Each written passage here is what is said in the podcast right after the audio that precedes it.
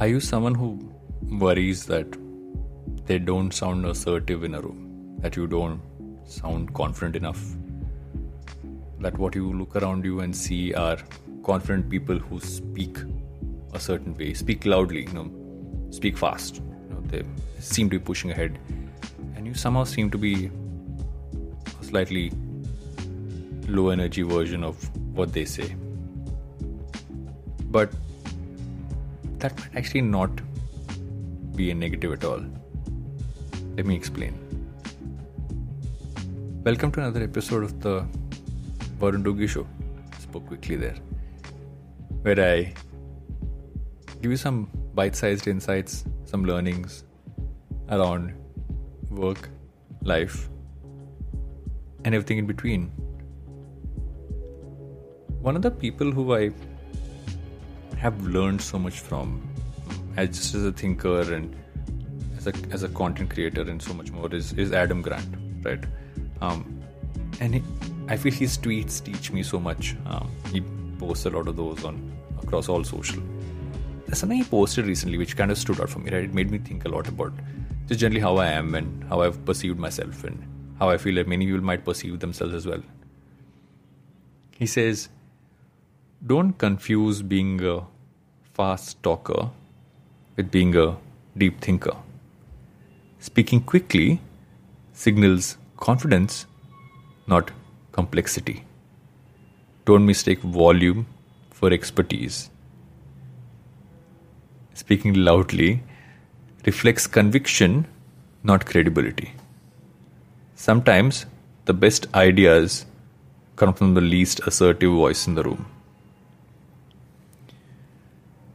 And I relate with this because although I do speak fast from time to time, I've always been someone who likes to take his time speaking things. I'm never going to be that loud person in the room or seem overtly confident in what I'm saying. Neither am I someone who will, you know, kind of try to radiate confidence and, and speak in that kind of a tone, right? I'm always, I've realized that over the years that I'm, I am understated in how I speak. I am not high on volume. I even this podcast sometimes I worry that am I going too slow or am I being too lullaby like when I speak. But just because I'm not assertive doesn't mean what I'm saying doesn't hold weight, is what I feel doing this podcast has really helped me realize. Because I, you know, there is a worry, right? There's a worry that if you don't sound like, you know, how you see a lot of people out there sound when they put their point across, that people might believe that you're not confident in what you're saying yourself. How can we be confident in what you're saying?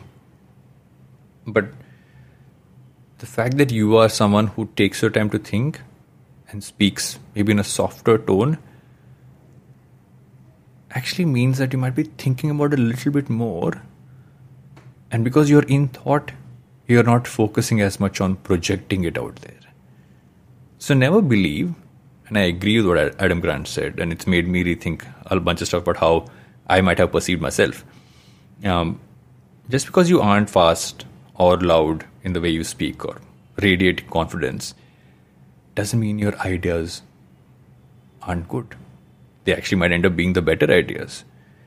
And so never not put something across, never not put it out there in the way that is natural to you just because it doesn't seem like how everybody else who's getting accepted is saying things. Let your voice be out there, even if it's a softer, slower voice with lots of pauses. Let me know what you think about this. Let me know what you think of this way of perceiving how we put stuff across. You can DM me at the rate Varun Duggi on most social platforms, or you can email me at hellos at the rate varunduggi.com.